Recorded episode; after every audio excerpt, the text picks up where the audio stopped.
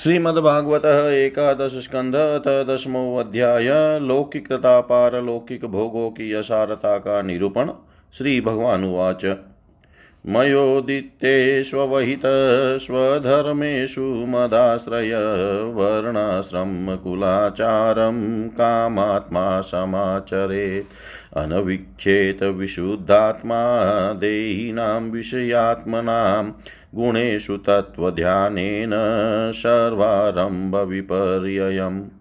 सुप्तस्य विषयालोको ध्यायतो वा मनोरथ नानात्मकत्वाद्विफलस्तथा भेदात्मधीर्गुणै। निवृत्तं कर्म सेवेत प्रवृतं मत्स मतपरस्त्यजे जिज्ञासायां सम्प्रवृतो नाद्रियेत कर्मचोदनां।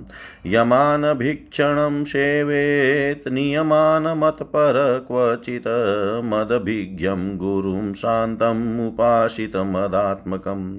अमान्यमत्सरो दक्षो निर्ममो दृढसौहृद असत्वरोऽर्थजिज्ञासुरनसूयुरमोघवाक् जायापत्यग्रहक्षेत्रस्वजनद्रविणादिषु दाशिन समं पश्यन् सर्वेष्वर्थमिवात्मन। विलक्षणं स्थूलसूक्ष्मादेहादात्मेक्षिदादिता विलक्षणस्थूलसूक्ष्मा देहादात्मेक्षिताश्वदृक् यथाग्निदारुणोदाह्याददाहकोऽन्यप्रकाशक निरोधोत्पत्त्यनुब्रेह्णाना त्वं तत्कृतान् गुणान् अन्तप्रविष्ट आद्यत्त एवं देहगुणान् पर यौ असौ गुणे विरचितो देहोऽयं पुरुषस्य हि संसारस्ततनिबन्धोऽयं पुंसो विद्याचिदात्मन। तस्मा जिज्ञासयात्मानमात्मस्थं केवलं परं सङ्गम्यं निरस् निरसेदेद्वस्तु बुद्धिं यथाक्रमम्। आचार्यो वर्णिराध्य स्यादन्ते वास्युतरारणि तत्सन्धानं प्रवचनं विद्यासन्धिसुखावह वैशारदी सातिविशुद्धबुद्धिर्धन् धुनोति मायां गुणसम्प्रसुतां गुणाश्च सन्धय यदात्ममेतत् स्वयं च साम्यत्यशमिद यथाग्नि अथैषां कर्मकर्तॄणां भोक्तॄणां सुखदुःखयो नानात्वमथ नित्यत्वं लोककालागमात्मनां मन्यसे सर्वभावानां संस्थाह्योत्पत्ति कियता ततदाकृतिभेदेन भिद्यते च धी। एवम्प्यङ्गः सर्वेषां देहिनां देहयोगत कालावयवत सन्ति, भावा जन्मादयोऽसकृत अत्राणि कर्मणां कर्तुस्वातन्त्र्यं च लक्ष्यते।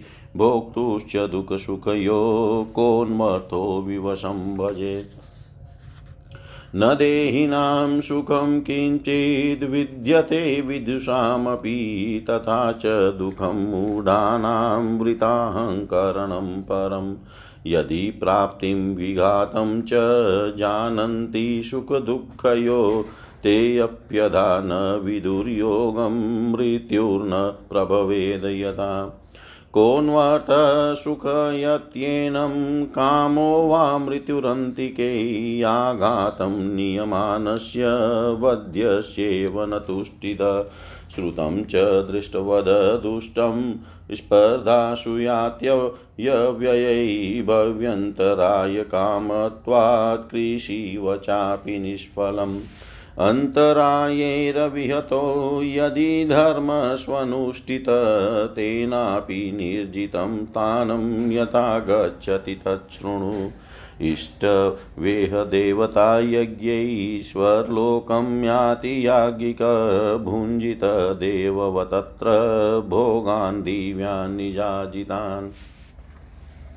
स्वपुण्योपचिते शुभ्रै विमान उपगीयते गन्धर्वे विहरणमध्ये देवीनां यद्यवेशदृक् स्त्रीभिः कामगयानेन किङ्किणीजालमालिना क्रीडनन वेदात्मपातं सुराक्रीडेषु निवृत तावत् प्रमोदते स्वर्गे यावत् पुण्यं समाप्यते। खिन्नपुण्यपतत्यवगनिच्छनकालचालित यद्यधर्मरतः सङ्गादसत्तां वा जितेन्द्रिय, कामात्मा कृपणो लुब्धस्त्रीणो भूतविहिंसक। पशुन पशुन विधिना लभ्य प्रेतभूतगणान्यजन्नरकानवशो जन्तु गत्वा यात्युल्बनं तम। कर्माणि दुःखोदकार्णी कुर्वन् देहेन ते पुनः देहमा भजते तत्र किं सुखम् अत्र्यधर्मिण लोकानां लोकपालानां मदभयं कल्पजीविनां ब्रह्माणोऽपि भयं मत्तो द्विपरार्धपरायुष गुणासृजन्ति कर्माणि गुणोऽनुसृज्यते गुणान् जीवस्तु गुणसंयुक्तो भुङ्क्ते कर्मफलान्यशो।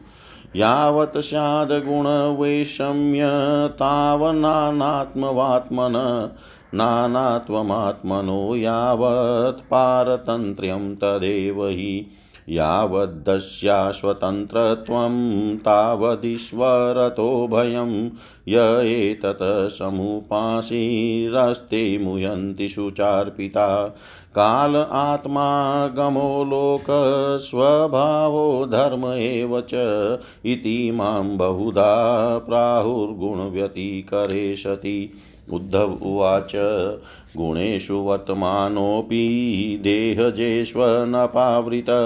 गुणेन बध्यते देही, बध्यते वा कथं विभो? कथं वर्तेत विहरेत? कैवा ज्ञायेत लक्षणे? किं भुञ्जितोत विसृज्ये? चयिताशीत्याति वा? एतदच्युत मे ब्रूहि प्रश्नं प्रश्नविदां वर। नित्यमुक्तो नित्यबद्ध, एक एवेति मे भ्रम नित्यमुक्तो नित्यबद्ध, एक एवेति मे भ्रम भगवान श्री कृष्ण कहते हैं, प्यारे उद्धव, साधक को चाहिए कि सब तरह से मेरी शरण में रहकर गीता पाँच रात्र आदि में मेरे द्वारा उपदिष्ट अपने धर्मों का सावधानी से पालन करे। साथ ही जहाँ तक उनसे विरोध न हो, वहाँ तक निष्काम भाव से अपने वर्ण आश्रम और कुल के अनुसार सदाचार का भी अनुष्ठान करे। निष्काम होने का उपाय यह है कि स्वधर्मों का पालन करने से शुद्ध हुए अपने चित्त में यह विचार करें कि जगत के विषय ही प्राणी, शब्द, स्पर्श, रूप आदि विषयों को सत्य समझकर उनकी प्राप्ति के लिए जो प्रयत्न करते हैं, उसमें उनका उद्देश्य तो यह होता है कि सुख मिले, परंतु मिलता है दुख।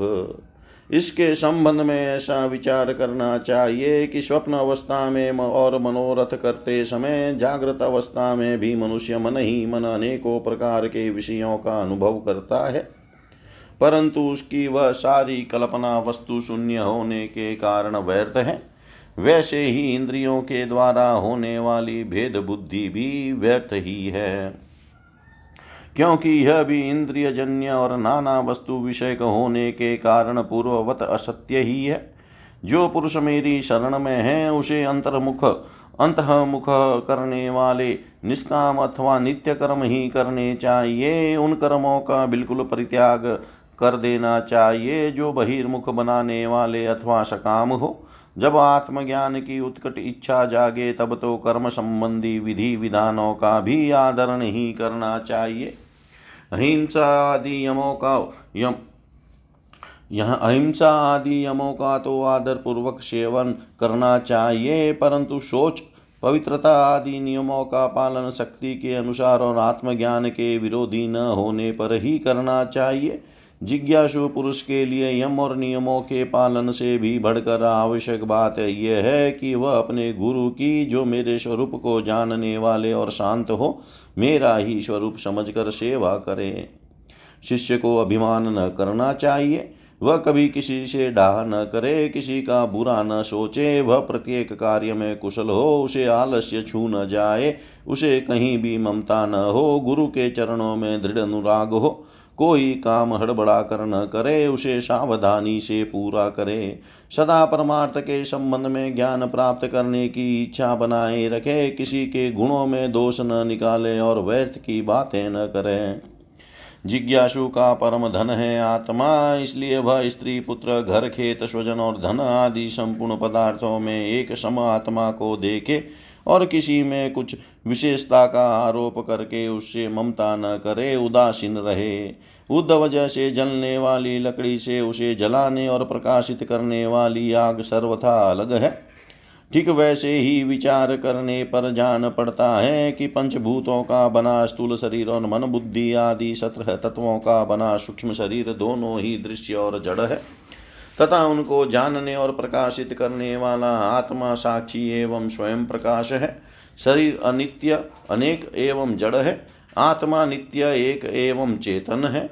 इस प्रकार देह की अपेक्षा आत्मा में महान विलक्षणता है, अतएव देह से आत्मा भिन्न है। जब आग लकड़ी में प्रज्वलित तो होती है, तब लकड़ी के उत्पत्ति विनाश, बड़ाई, छोटाई और अनेकता आदि सभी गुण वह स्वयं ग्रहण कर लेती है। परंतु सच पूछो तो लकड़ी के उन गुणों के से आग का कोई संबंध नहीं है। वैसे ही जब आत्मा अपने को शरीर मान लेता है, तब वह देह की जड़ देह जड़ता अनित्यता स्थूलता, अनिकता आदि गुणों से सर्वता रहित होने पर भी उनसे युक्त जान पड़ता है। ईश्वर के द्वारा नियंत्रित माया के गुणों ने ही सूक्ष्म और स्थूल शरीर का निर्माण किया है। जीव को शरीर और शरीर को जीव समझ लेने के कारण ही स्थूल शरीर के जन्म, मरण और सूक्ष्म शरीर के आवागमन का आत्मा पर आरोप किया जाता है। जीव को जन्म, मृत्यु रूप, संसार इसी भ्रम अथवा अध्यास के कारण प्राप्त होता है। आत्मा के स्वरूप का ज्ञान होने पर भी उसकी जड़ कट जाती है। प्यारे उद्धव, इस जन्म मृत्यु रूप संसार का कोई दूसरा कारण नहीं। केवल अज्ञान ही मूल कारण है, इसलिए अपने वास्तविक स्वरूप को, आत्मा को जानने की इच्छा करनी चाहिए।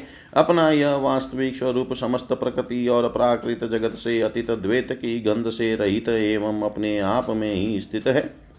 उसका और कोई आधार नहीं है। उसे जानकर धीरे धीरे स्थूल शरीर, सूक्ष्म शरीर आदि में जो सत्य त्व बुद्धि हो रही है, उसे क्रमशः मिटा देना चाहिए। यज्ञ में जब अरणि मंथन करके अग्नि उत्पन्न करते हैं तो उससे नीचे ऊपर दो लकड़ियाँ रहती है और बीच में मंथन काष्ट रहता है। वैसे ही विद्या रूप अग्नि की उत्पत्ति के लिए आचार्य और शिष्य तो नीचे ऊपर की अरण्य है, तथा उपदेश मंथन काष्ट है। इनसे जो ज्ञानाग्नि प्रज्वलित होती है, वह विलक्षण सुख देने वाली है। इस यज्ञ में बुद्धिमान शिष्य सदगुरु के द्वारा जो अत्यंत विशुद्ध ज्ञान प्राप्त करता है, वह गुणों से बनी हुई विषयों की माया को भस्म कर देता है। तत्पश्चात वे गुण भी भस्म हो जाते हैं, जिनसे कि यह संसार बना हुआ है। इस प्रकार सबके भस्म हो जाने पर जब आत्मा के अतिरिक्त और कोई वस्तु शेष नहीं रह जाती तब वह ज्ञानाग्नि भी ठीक वैसे ही अपने वास्तविक स्वरूप में शांत हो जाती है, जैसे समिधा न रहने पर आग बुझ जाती है।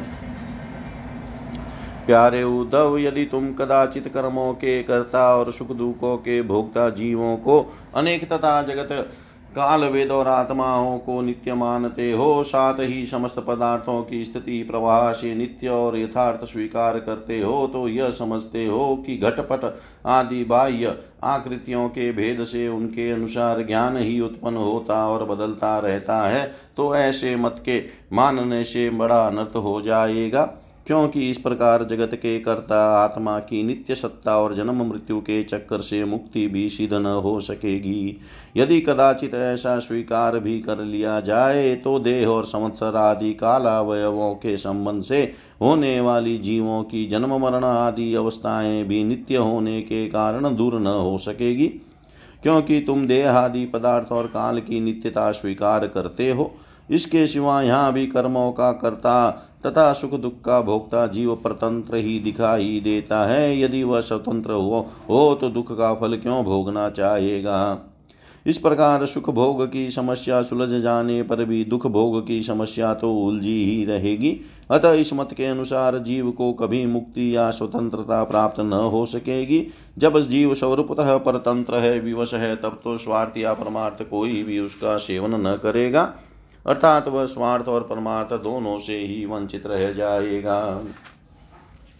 यदि यह कहा जाए कि जो भली भांति कर्म करना जानते हैं, वे सुखी रहते हैं और जो नहीं जानते, उन्हें दुख भोगना पड़ता है तो यह कहना भी ठीक नहीं, क्योंकि ऐसा देखा जाता है कि बड़े बड़े कर्म कुशल विद्वानों को भी कुछ सुख नहीं मिलता और मूढ़ों का भी कभी दुख से पाला नहीं पड़ता। इसलिए जो लोग अपनी बुद्धि या कर्म से सुख पाने का घमंड करते हैं, उनका वह अभिमान व्यर्थ है। यदि यह स्वीकार कर लिया जाए कि वे लोग सुख की प्राप्ति और दुख के नाश का ठीक ठीक उपाय जानते हैं तो भी यह तो मानना ही पड़ेगा, उन्हें भी ऐसे उपाय का पता नहीं है जिससे मृत्यु उनके ऊपर कोई प्रभाव न डाल सके और वे कभी मरे ही नहीं। जब मृत्यु उनके सिर पर नाच रही है, तब ऐसी कौन सी भोग सामग्री या भोग कामना है जो उन्हें सुखी कर सके? भला जिस मनुष्य को फांसी पर लटकाने के लिए वत स्थान पर ले जाया जा रहा है, उसे क्या फूल, चंदन, स्त्री आदि पदार्थ संतुष्ट कर सकते हैं? कदापि नहीं। अतः पूर्वोक्त मत मानने वालों की दृष्टि से न सुख की, सुख ही सिद्ध होगा और न जीव का पुरुषार्थ ही रहेगा। प्यारे उद्धव, लौकिक सुख के समान। पारलौकिक सुख भी दोष युक्त ही है, क्योंकि वहाँ भी बराबरी वालों से होड़ चलती है। अधिक सुख भोगने वालों के प्रति असूया होती है। उनके गुणों में दोष निकाला जाता है और छोटों से घृणा होती है। प्रतिदिन पुण्य चिन्ह होने के साथ ही वहाँ के सुख भी क्षय के निकट पहुँचते रहते हैं और एक दिन नष्ट हो जाते हैं। वहाँ की कामना पूर्ण होने में भी यजमान, ऋत्विज और कर्म आदि की त्रुटियों के कारण बड़े बड़े विघ्नों की संभावना रहती है। जैसे हरी भरी खेती भी अतिवृष्टि, अनावृष्टि आदि के कारण नष्ट हो जाती है, वैसे ही स्वर्ग भी प्राप्त होते होते विघ्नों के कारण नहीं मिल पाता। यदि यज्ञ यागादि धर्म बिना किसी विघ्न के पूरा हो जाए तो उसके द्वारा जो स्वर्ग आदि लोक मिलते हैं, उनकी प्राप्ति का प्रकार मैं बतलाता हूँ। सुनो। यज्ञ करने वाला पुरुष यज्ञों के द्वारा देवताओं की आराधना करके स्वर्ग में जाता है और वहाँ अपने पुण्य कर्मों के द्वारा उपार्जित दिव्य भोगों को देवताओं के समान भोगता है। उसे उसके पुण्यों के अनुसार एक चमकीला विमान मिलता है और वह उस पर सवार होकर सुर सुंदरियों के साथ विहार करता है। गंधर्वन उस, गंधर्वगण उसके गुणों का गान करते हैं और उसके रूप लावण्य को देख कर दूसरों का मन लुभा जाता है। उसका विमान वह जहाँ ले जाना चाहता है, वहीं चला जाता है और उसकी घंटियाँ घन घना कर दिशाओं को गुंजारित करती है। वह अप्सराओं के साथ नंदन वनादि देवताओं की विहार स्थलियों में क्रीड़ाएँ करते करते इतना बेसुध हो जाता है कि उसे इस बात का पता ही नहीं चलता कि अब मेरे पुण्य समाप्त हो जाएँगे और मैं यहाँ से ढकेल दिया जाऊँगा। जब तक उसके पुण्य शेष रहते हैं, तब तक वह स्वर्ग में चैन की वंशी बजाता रहता है। परंतु पुण्य क्षीण होते ही इच्छा न रहने पर भी उसे नीचे गिरना पड़ता है, क्योंकि काल की चाल ही ऐसी है। यदि कोई मनुष्य दुष्टों की संगति में पड़कर अधर्म परायण हो जाए अपनी इंद्रियों के वश में होकर मनमानी करने लगे लोभ वश दाने दाने में कृपणता करने लगे, लंपट हो जाए अथवा प्राणियों को सताने लगे और विधि विरुद्ध पशुओं की बलि देकर भूत और प्रेतों की उपासना में लग जाए, तब तो वह पशुओं से भी गया बीता हो जाता है और अवश्य ही नरक में जाता है। उसे अंत में घोर अंधकार, स्वार्थ और परमार्थ से रहित अज्ञान में ही भटकना पड़ता है। जितने भी सकाम और बहिर्मुख करने वाले कर्म हैं, उनका फल दुख ही है। जो जीव शरीर में अहंता ममता करके उन्हीं में लग जाता है, उसे बार बार जन्म पर जन्म और मृत्यु पर मृत्यु प्राप्त होती रहती है। ऐसी स्थिति में मृत्यु धर्मा जीव को क्या सुख हो सकता है? सारे लोक और लोकपालों की आयु भी केवल एक कल्प है। इसलिए मुझसे भयभीत रहते हैं। औरों की तो बात ही क्या? स्वयं ब्रह्मा भी मुझसे भयभीत रहते हैं, क्योंकि उनकी आयु भी काल से सीमित, केवल दो परार्ध है। सत्वरज और तम ये तीनों गुण इंद्रियों को उनके कर्मों में प्रेरित करते हैं। और इंद्रियाँ कर्म करती है, जीव ज्ञान वश सत्वरज आदि गुण और इंद्रियों को अपना स्वरूप मान बैठता है और उनके लिए, उनके किए हुए कर्मों का फल सुख दुख भोगते, भोगने लगता है। जब तक गुणों की विषमता है, अर्थात शरीर आदि में और मेरेपन का अभिमान है, तभी तक आत्मा के एकत्व की अनुभूति अनुभूति नहीं होती। वह अनेक जान पड़ता है और जब तक आत्मा की अनेकता है, तब तक जो तो उन्हें काल अथवा कर्म किसी के अधीन रहना ही पड़ेगा। जब तक परतंत्रता है, तब तक ईश्वर से भय बना ही रहता है। जो मैं और मेरे पन के भाव से ग्रस्त रहकर आत्मा की अनेकता परतंत्रता आदि मानते हैं और वैराग्य न ग्रहण करके बहिर्मुख करने वाले कर्मों का ही सेवन करते रहते हैं, उन्हें शोक और मोह की प्राप्ति होती है। प्यारे उद्धव, जब माया के गुणों में क्षोभ होता है, तब मुझ आत्मा को ही काल, जीव, वेद, लोक, स्वभाव और धर्म आदि अनेक नामों से निरूपण करने लगते हैं। ये सब माया में है, वास्तविक सत्य में आत्मा ही हूँ। उद्धव जी ने पूछा, भगवान, यह जीव देव आदि रूप गुणों में ही रह रहा है? फिर देह से होने वाले कर्मों या सुख दुख आदि रूप फलों में क्यों नहीं बंधता? अथवा वह यह आत्मा गुणों से निर्लिप्त है, देह आदि के संपर्क से सर्वता रहित है, फिर इसे बंधन की प्राप्ति कैसे होती है? बद अथवा मुक्त पुरुष कैसा बर्ताव करता है, वह कैसे विहार करता है, या वह किन लक्षणों से पहचाना जाता है? कैसे भोजन करता है और मल त्याग आदि कैसे करता है? कैसे सोता है? कैसे बैठता है और कैसे चलता है? अच्युत प्रश्न का मर्म जानने वालों में आप श्रेष्ठ हैं, इसलिए आप मेरे इस प्रश्न का उत्तर दीजिए। एक ही आत्मा नादि गुणों के संसर्ग से नित्य बद भी मालूम पड़ता है और असंग होने के कारण नित्य मुक्त भी इस बात को लेकर मुझे ब्रह्म हो रहा है। इति श्रीमद्भागवते महापुराणे पारमहंस्यां संहितायाम् एकादशस्कन्धे भगवत् दुद्धौ संवादे दशमोऽध्याय सर्वं श्रीशां सदाशिवार्पणम् अस्तु ॐ विष्णवे नम, ॐ विष्णवे नम, ॐ विष्णवे नमः। श्रीमद्भागवत एकादश स्कंध एकादशो अध्याय बदमुक्त और भक्तजनों के लक्षण। श्री भगवान उवाच बधो मुक्त इति व्याख्या गुणतो मे न वस्तुत गुणस्य माया मूलत्वान् मे मोक्षो न बन्धनम्। शोकमोहो, सुखं, दुःखं, देहापतिश्च मायया, स्वप्नो यथात्मन ख्यातिसंसृतरीन् तु वास्तवी विद्या विद्येमं तनु, विदयुद्धवशरीरिणां मोक्षबन्धकरी आद्यै मायया मे विनिर्मिते। एकस्येव ममाशस्य जीवस्येव महामते, बन्धौ अस्या विद्यानादिविद्यया च तथेतर। अथ बधस्य मुक्तस्य वैलक्षण्यं वदामि ते विरुद्धधर्मिणोस्तात् स्थितयोरेकधर्मिणि। सुपर्णावेतो सदृशो सखायो यद्रचयेतो कृतनिडो च वृक्षे एकस्तयो खादति पिप्पलानम् अन्यो निरन्नोऽपि बलेन भूयान्। आत्मानमन्यं च स वेदविद्वान् पिप्पलादो न तु पिप्पलाद यो अविद्यया युकः स तु नित्यबद्धो। विद्यामयो य स तु नित्यमुक्त। देहस्थोऽपि न देहस्थो विद्वान् स्वप्नाद् यथोक्तित। अदेहस्थोऽपि देहस्थ कुमति स्वप्नदृगयता इन्द्रियैरिन्द्रियार्थेषु गुणैरपि गुणेषु च गृह्यमाणेष्वङ्कुर्यान् विद्वान् यस्त्वविक्रय।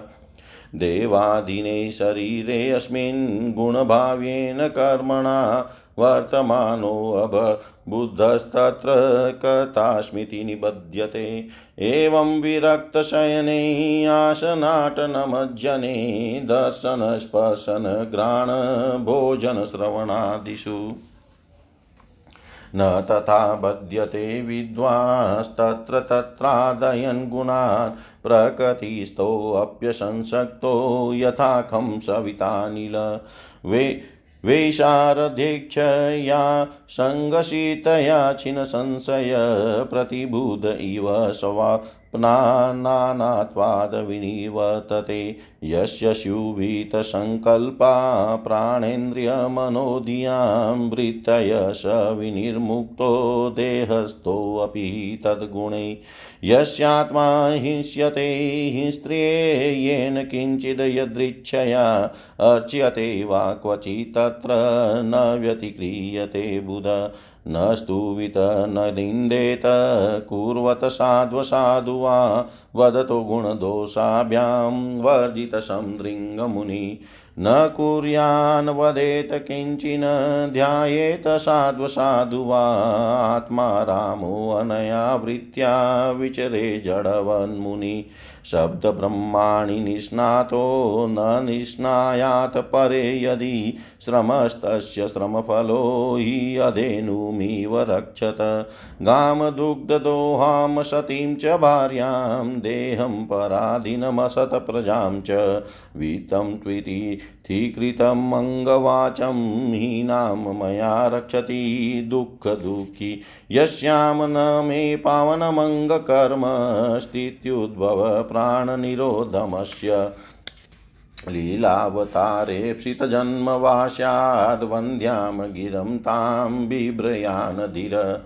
एवं जिज्ञासयापोय नानात्वभ्रममात्मनि उपारमेत विरजं मनोमयर्प्य स्वसर्वगै यद्यनीशो धारयितुं मनो ब्रह्मणि निश्चलं मयि सर्वाणि कर्माणि निरपेक्ष समाचर।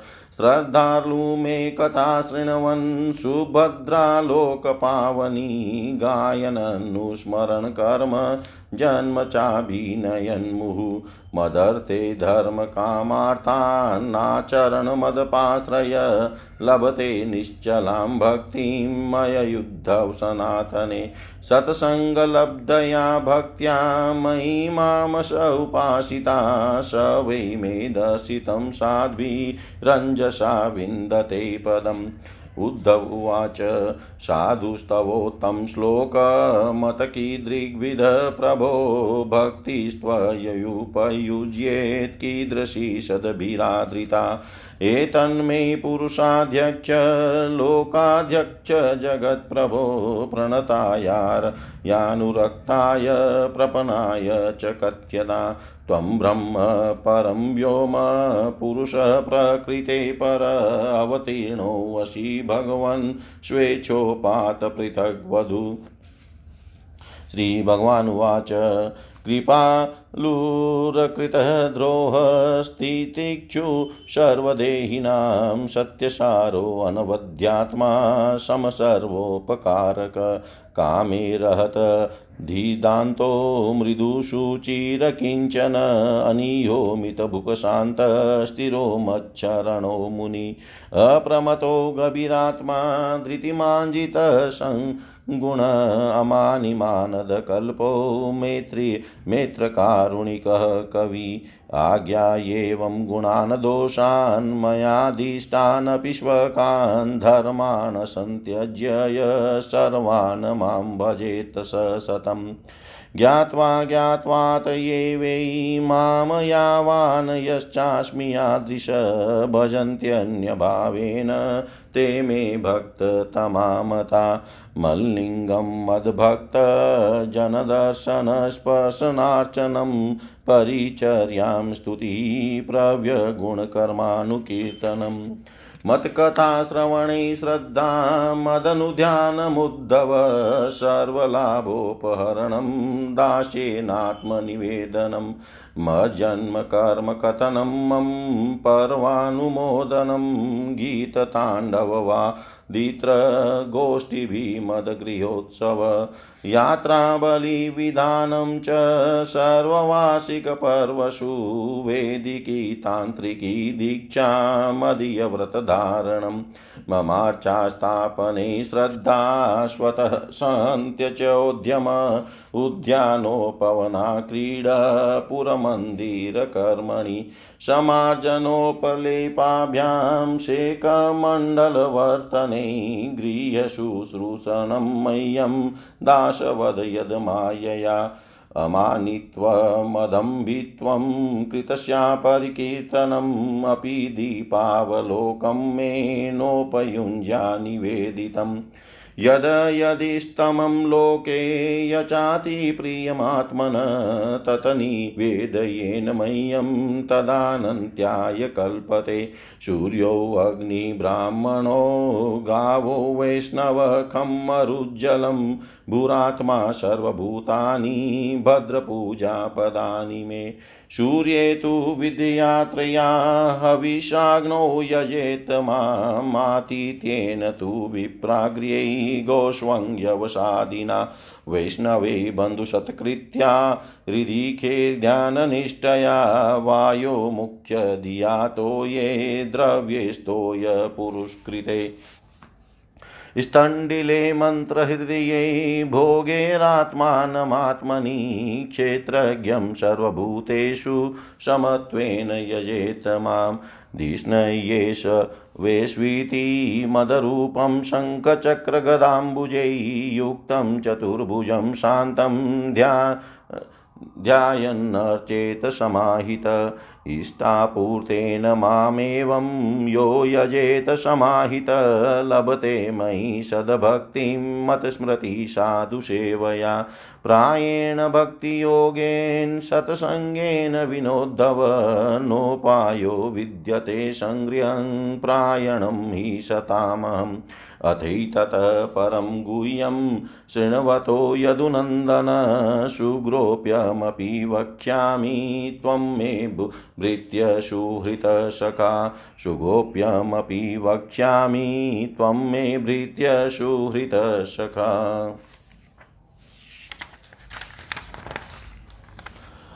भगवान श्री कृष्ण ने कहा, प्यारे उद्धव, आत्मा बुद्ध है या आत्मा बद्ध है या मुक्त है? इस प्रकार की व्याख्या या व्यवहार मेरे अधीन रहने वाले सत्वादी गुणों की उपाधि से ही होता है। वस्तुतः तत्व दृष्टि से नहीं। सभी गुण माया मूलक है, इंद्रजाल है, जादू के खेल के समान है, इसलिए न मेरा मोक्ष है, न तो मेरा बंधन ही है। जैसे स्वप्न बुद्धि का विवर्त है, उसमें बिना हुए ही भासता है, मिथ्या है, वैसे ही शोह मोह, शोक मोह, सुख दुख शरीर की उत्पत्ति और मृत्यु, यह सब संसार का बखेड़ा माया, अविद्या के कारण प्रतीत होने पर भी वास्तविक नहीं है। उद्धव शरीरधारियों को मुक्ति का अनुभव कराने वाली, आत्मविद्या और बंधन का अनुभव कराने वाली अविद्या, ये दोनों ही मेरा मेरी अनादि शक्तियाँ हैं। मेरी माया से ही इनकी रचना हुई है, इनका कोई वास्तविक अस्तित्व नहीं है। भाई, तुम तो स्वयं बड़े बुद्धिमान हो, विचार करो। जीव तो एक ही है, वह व्यवहार के लिए ही मेरे अंश के रूप में कल्पित हुआ है, वस्तुतः मेरा स्वरूप ही है। आत्मज्ञान से संपन्न होने पर उसे मुक्त कहते हैं और आत्मा का ज्ञान न होने से बध और यह ज्ञान अनादि होने से बंधन भी अनादि कहलाता है। इस प्रकार मुझ एक ही धर्मी में रहने पर भी जो शोक और आनंद रूप विरुद्ध धर्म वाले जान पड़ते हैं, उन बद्ध और मुक्त जीवन का भेद जीव का भेद मैं बतलाता हूँ। वह भेद दो प्रकार का है। एक तो नित्य मुक्त ईश्वर से जीव का भेद और दूसरा मुक्त बद जीव का भेद। पहला सुनो। जीव और ईश्वर बद और मुक्त के भेद से भिन्न भिन्न होने पर भी एक ही शरीर में नियंता और नियंत्रित के रूप से स्थित है। ऐसा समझो कि शरीर एक वृक्ष है। इसमें हृदय का घोंसला बनाकर जीव और ईश्वर नाम के दो पक्षी रहते हैं। वे दोनों चेतन होने के कारण समान हैं और कभी न बिछुड़ने के कारण सखा हैं। इनके निवास करने के का कारण केवल लीला ही है, इतनी समानता होने पर भी जीव तो शरीर रूप वृक्ष के फल, सुख, दुख आदि भोगता है, परंतु ईश्वर उन्हें न भोग कर कर्म, फल, सुख, दुख आदि से असंग और उनका साक्षी मात्र रहता है। अब अभोक्ता होने पर भी ईश्वर की यह विलक्षणता है कि वह ज्ञान, ऐश्वर्य, आनंद और सामर्थ्य आदि में भोक्ता जीव से बढ़कर है। साथ ही एक यह भी विलक्षणता है कि अभोक्ता ईश्वर तो अपने वास्तविक स्वरूप और इसके अतिरिक्त जगत को भी जानता है, परंतु भोक्ता जीव न अपने वास्तविक रूप को जानता है और न अपने से अतिरिक्त को। इन दोनों में जीव तो अविद्या से युक्त होने के कारण नित्य बद है और ईश्वर विद्या स्वरूप होने के कारण नित्य मुक्त है। प्यारे उद्धव, ज्ञान संपन्न पुरुष भी मुक्त ही है। जैसे स्वप्न टूट जाने पर जगा हुआ पुरुष स्वप्न के स्मर्यमाण शरीर से कोई संबंध नहीं रखता। वैसे ही ज्ञानी पुरुष सूक्ष्म और स्थूल शरीर में रहने पर भी उनसे किसी प्रकार का संबंध नहीं रखता। परंतु अज्ञानी पुरुष वास्तव में शरीर से कोई संबंध न रखकर भी अज्ञान के कारण शरीर में ही स्थित रहता है। जैसे स्वप्न देखने वाला पुरुष स्वप्न देखते समय स्वापनिक शरीर में बंध जाता है। व्यवहार आदि में इंद्रियाँ, शब्द स्पर्श आदि विषयों को ग्रहण करती है, क्योंकि यह तो नियम ही है कि गुण ही गुण को ग्रहण करते हैं, आत्मा नहीं। इसलिए जिसने अपने निर्विकार आत्मस्वरूप को समझ लिया है, वह उन विषयों के ग्रहण त्याग में किसी प्रकार का अभिमान नहीं करता। यह शरीर प्रारब्ध के अधीन है। इससे शारीरिक और मानसिक जितने भी कर्म होते हैं, सब गुणों की प्रेरणा से ही होते हैं। अज्ञानी पुरुष झूठ मूठ अपने को उन ग्रहण त्याग आदि कर्मों का कर्ता मान बैठता है और इसी अभिमान के कारण वह बंध जाता है। प्यारे उद्धव, पूर्वोक्त पद्धति से विचार करके विवेकी पुरुष समस्त विषयों से विरक्त रहता है और सोने, बैठने, घूमने, फिरने, नहाने, देखने छूने सूंघने, खाने और सुनने आदि क्रियाओं में अपने को करता नहीं मानता, बल्कि गुणों को ही करता मानता है। गुण ही सभी कर्मों के कर्ता भोगता है, ऐसा जानकर विद्वान पुरुष कर्म वासना और फलों से नहीं बंधते।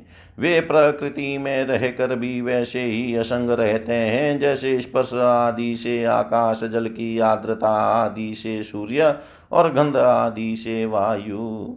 उनकी विमल बुद्धि की तलवार संग भावना की शान से और भी तीखी हो जाती है, और वे उससे अपने सारे संशय संदेहों को काट कूट कर फेंक देते हैं। जैसे कोई स्वप्न से जाग उठा हो, उसी प्रकार वे इस भेद बुद्धि के भ्रम से मुक्त हो जाते हैं। जिनके प्राण इंद्रिय, मन और बुद्धि की समस्त चेष्टाएँ बिना संकल्प के होती है, वे देह में स्थित रहकर भी उसके गुणों से मुक्त है।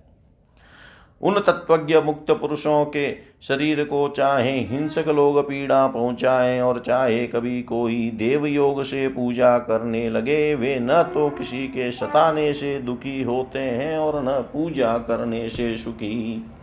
जो समदर्शी महात्मा गुण और दोष की भेद दृष्टि से ऊपर उठ गए हैं, वे न तो अच्छे काम करने वाले की स्तुति करते हैं और न बुरे काम करने वाले की निंदा, न वे किसी की अच्छी बात सुनकर उसकी सराहना करते हैं और न बुरी बात सुनकर किसी को झिड़कते ही हैं। जीवन मुक्त पुरुष न तो कुछ भला या बुरा काम करते हैं, न कुछ भला या बुरा कहते हैं और न सोचते हैं, सोचते ही हैं। वे व्यवहार में अपनी समान वृत्ति रखकर आत्मानंद में ही मग्न रहते हैं और जड़ के समान मानो को ही मूर्ख हो, इस पर आर विचरण करते रहते हैं। प्यारे उद्धव, जो पुरुष वेदों का तो पारगामी विद्वान हो, परंतु पर ब्रह्म के ज्ञान से शून्य हो। उसके परिश्रम का कोई फल नहीं है, वह तो वैसा ही है जैसे बिना दूध की गाय का पालने वाला। दूध न देने वाली गाय व्यभिचारिणी स्त्री, पराधीन शरीर, दुष्ट पुत्र, सत्पात्र के प्राप्त होने पर भी दान न किया हुआ धन और मेरे गुणों से रहित वाणी व्यर्थ है। इन वस्तुओं की रखवाली करने वाला दुख पर दुख ही भोगता है। इसलिए उद्धव, जिस वाणी में जगत की उत्पत्ति, स्थिति और प्रलय रूप मेरी लोक पावन लीला का वर्णन न हो और लीला अवतारों में भी मेरे लोकप्रिय राम कृष्ण आदि अवतारों का, जिसमें यशोगान न हो, वह वाणी वंद्या है। बुद्धिमान पुरुष को चाहिए कि ऐसी वाणी का उच्चारण एवं श्रवण न करें। प्रिय उद्धव जैसा कि ऊपर वर्णन किया गया है आत्म जिज्ञासा और विचार के द्वारा। आत्मा में जो अनेकता का भ्रम है, उसे दूर कर दे और मुझ सर्वव्यापी परमात्मा में अपना निर्मल मन लगा दे, तथा संसार के व्यवहारों से उपराम हो जाए। यदि तुम अपना मन पर ब्रह्म में स्थिर न कर सको तो सारे कर्म निरपेक्ष निरपेक्ष होकर मेरे लिए ही करो। मेरी कथाएँ समस्त लोकों को पवित्र करने वाली एवं कल्याण स्वरूपिणी है। श्रद्धा के साथ उन्हें सुनना चाहिए। बार बार मेरे अवतार और लीलाओं का गान स्मरण और अभिनय करना चाहिए। मेरे आश्रित रहकर मेरे ही लिए धर्म का और अर्थ का सेवन करना चाहिए। प्रिय उद्धव जो ऐसा करता है, उसे मुझ अविनाशी पुरुष के प्रति अनन्य प्रेममयी भक्ति प्राप्त हो जाती है। भक्ति की प्राप्ति सत्संग से होती है, जिसे भक्ति प्राप्त हो जाती है, वह मेरी उपासना करता है, मेरे सानिध्य का अनुभव करता है। इस प्रकार जब उसका अंतकरण शुद्ध हो जाता है, तब वह संतों के उपदेशों के अनुसार उनके द्वारा बताए हुए मेरे परम पद को वास्तविक स्वरूप को सहज में, सहज ही में प्राप्त हो जाता है। उद्धव जी ने पूछा भगवान बड़े बड़े संत आपकी कीर्ति का गान करते हैं। आप कृपया बतलाइए कि आपके विचार से संत पुरुष का क्या लक्षण है? आपके प्रति कैसी भक्ति करनी चाहिए, जिसका संत लोग आदर करते हैं? भगवान आप ही ब्रह्मा आदि श्रेष्ठ देवता, सत्यादि लोक और चराचर जगत के स्वामी हैं। मैं आपका विनित प्रेमी और शरणागत भक्त हूँ। आप मुझे भक्ति और भक्त का रहस्य बतलाइए। भगवान, मैं जान, भगवान, मैं जानता हूँ कि आप प्रकृति से परे पुरुषोत्तम एवं चिदाकाश स्वरूप ब्रह्म है। आपसे भिन्न कुछ भी नहीं है। फिर भी आपने लीला के लिए स्वेच्छा से ही यह अलग शरीर धारण करके अवतार लिया है। इसलिए वास्तव में आप ही भक्ति और भक्त का रहस्य बतला सकते हैं। भगवान श्री कृष्ण ने कहा, प्यारे उद्धव, मेरा भक्त कृपा की मूर्ति होता है। वह किसी भी प्राणी से वैर भाव नहीं रखता और घोर से घोर दुख भी प्रसन्नता पूर्वक सहता है। उसके जीवन का सार है सत्य और उसके मन में किसी प्रकार की पाप वासना कभी नहीं आती। वह समदर्शी और सबका भला करने वाला होता है। उसकी बुद्धि कामनाओं से कलुषित नहीं होती। वह संयमी, मधुर स्वभाव और पवित्र होता है। संग्रह परिग्रह से सर्वथा दूर रहता है। किसी भी वस्तु के लिए वह कोई चेष्टा नहीं करता, परिमित भोजन करता है और शांत रहता है। उसकी बुद्धि स्थिर होती है, उसे केवल मेरा ही भरोसा होता है और वह आत्म तत्व के चिंतन में सदा संलग्न रहता है। वह प्रमाद रहित गंभीर स्वभाव और धैर्यवान होता है भूख प्यास शोक मोह और जन्म मृत्यु, ये छो उसके वश में रहते हैं। वह स्वयं तो कभी किसी से किसी प्रकार का सम्मान नहीं चाहता, परंतु दूसरों का सम्मान करता रहता है। मेरे संबंध की बातें दूसरों को समझाने में बड़ा निपुण होता है और सभी के साथ मित्रता का व्यवहार करता है। उसके हृदय में करुणा भरी होती है, मेरे तत्व का उसे यथार्थ ज्ञान होता है। प्रिय उद्धव मैंने वेदों और शास्त्रों के रूप में मनुष्यों के धर्म का उपदेश किया है। उनके पालन से अंतकरण, शुद्धि आदि गुण और उल्लंघन से नरक आदि दुख प्राप्त होते हैं। परंतु मेरा जो भक्त उन्हें भी अपने ध्यान आदि में विक्षेप समझकर त्याग देता है और केवल मेरे ही भजन में लगा रहता है, वह परम संत है। मैं कौन हूँ, कितना बड़ा हूँ, कैसा हूँ, इन बातों को जाने, चाहे न जाने। किंतु जो अनन्य भाव से मेरा भजन करते हैं, वे मेरे विचार से मेरे परम भक्त हैं। प्यारे उद्धव, मेरी मूर्ति और मेरे भक्तजनों का दर्शन, स्पर्श, पूजा, सेवा, शुश्रूषा, स्तुति और प्रणाम करे, तथा मेरे गुण और कर्मों का कीर्तन करे। उद्धव मेरी कथा सुनने में श्रद्धा रखे और निरंतर मेरा ध्यान करता रहे। जो कुछ मिले वह मुझे समर्पित कर दे और दास्य भाव से मुझे आत्मनिवेदन करे। मेरे दिव्य जन्म और कर्मों की चर्चा करे। जन्माष्टमी राम नवमी आदि पर्वों पर आनंद बनावे और संगीत, नृत्य, बाजे और समाजों द्वारा मेरे मंदिरों में उत्सव करे, करावे। वार्षिक त्योहारों के दिन मेरे स्थानों की यात्रा करे जुलस निकाले, तथा विविध उपहारों से मेरी पूजा करे। वेदिक अथवा तांत्रिक पद्धति से दीक्षा ग्रहण करे, मेरे व्रतों का पालन करे, मंदिरों में मेरी मूर्तियों की स्थापना में श्रद्धा रखे। यदि यह काम अकेला न कर सके तो औरों के साथ मिलकर उद्योग करे। मेरे लिए पुष्पवाटी का बगीचे, क्रीड़ा के स्थान, नगर और मंदिर बनवावे। सेवक की भांति श्रद्धा, भक्ति के साथ निष्कपट भाव से मेरे मंदिरों की सेवा शुश्रूषा करे, झाड़े, बुआरे, लीपे, पोते, छिड़काव करे और तरह तरह के चौक पूरे। अभिमान न करे, दम्भ न करे, साथ ही अपने शुभ कर्मों का ढिंडोरा भी न पीटे। प्रिय उद्धव, मेरे चढ़ावे की अपनी काम में लगाने की बात तो दूर रही। मुझे समर्पित दीपक के प्रकाश से भी अपना काम न ले। किसी दूसरे देवता की चढ़ाई हुई वस्तु मुझे न चढ़ावे। संसार में जो वस्तु अपने को सबसे प्रिय, सबसे अभिष्ट जान पड़े, वह मुझे समर्पित कर दे। ऐसा करने से वह वस्तु अनंत फल देने वाली हो जाती है। भद्र सूर्य अग्नि ब्राह्मण, गौ, वैष्णव, आकाश, वायु, जल, पृथ्वी, आत्मा और समस्त प्राणी, ये सब मेरी पूजा के स्थान हैं। प्यारे उद्धव, ऋग्वेद, यजुर्वेद और साम वेद के मंत्रों द्वारा सूर्य में मेरी पूजा करनी चाहिए। हवन के द्वारा, अग्नि में, आतिथ्य द्वारा, श्रेष्ठ ब्राह्मण में और हरी हरी घास आदि के द्वारा गौ में मेरी पूजा करें। भाई बंधु के समान सत्कार के द्वारा वैष्णव में निरंतर ध्यान में लगे रहने से हृदय आकाश में, मुख्य प्राण समझने में, वायु में, मुख्य प्राण समझने से वायु में और जल पुष्प आदि सामग्रियों द्वारा जल में मेरी आराधना की जाती है।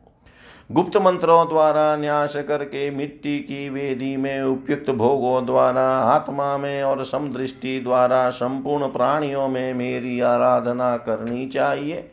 क्योंकि मैं सभी में क्षेत्रज्ञ आत्मा के रूप में स्थित हूँ।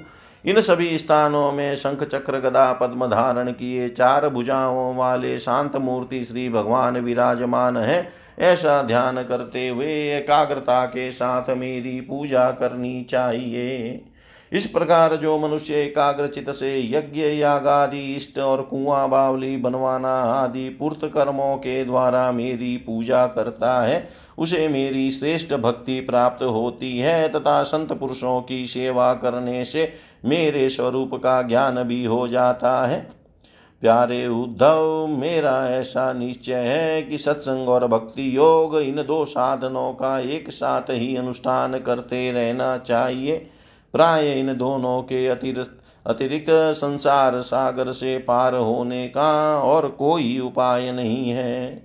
क्योंकि संत पुरुष मुझे अपना आश्रय मानते हैं और मैं सदा सर्वदा उनके पास बना रहता हूँ। प्यारे उद्धव, अब मैं तुम्हें एक अत्यंत गोपनीय परम रहस्य की बात बतलाऊँगा। क्योंकि तुम मेरे प्रिय सेवक ही तेसी सुहृद और प्रेमी सका हो साथ भी सुनने की भी इच्छुक हो। इति श्रीमद्भागवते महापुराणे पारमहंस्यां संहितायाम् एकादशस्कन्धे एकादशोऽध्याय।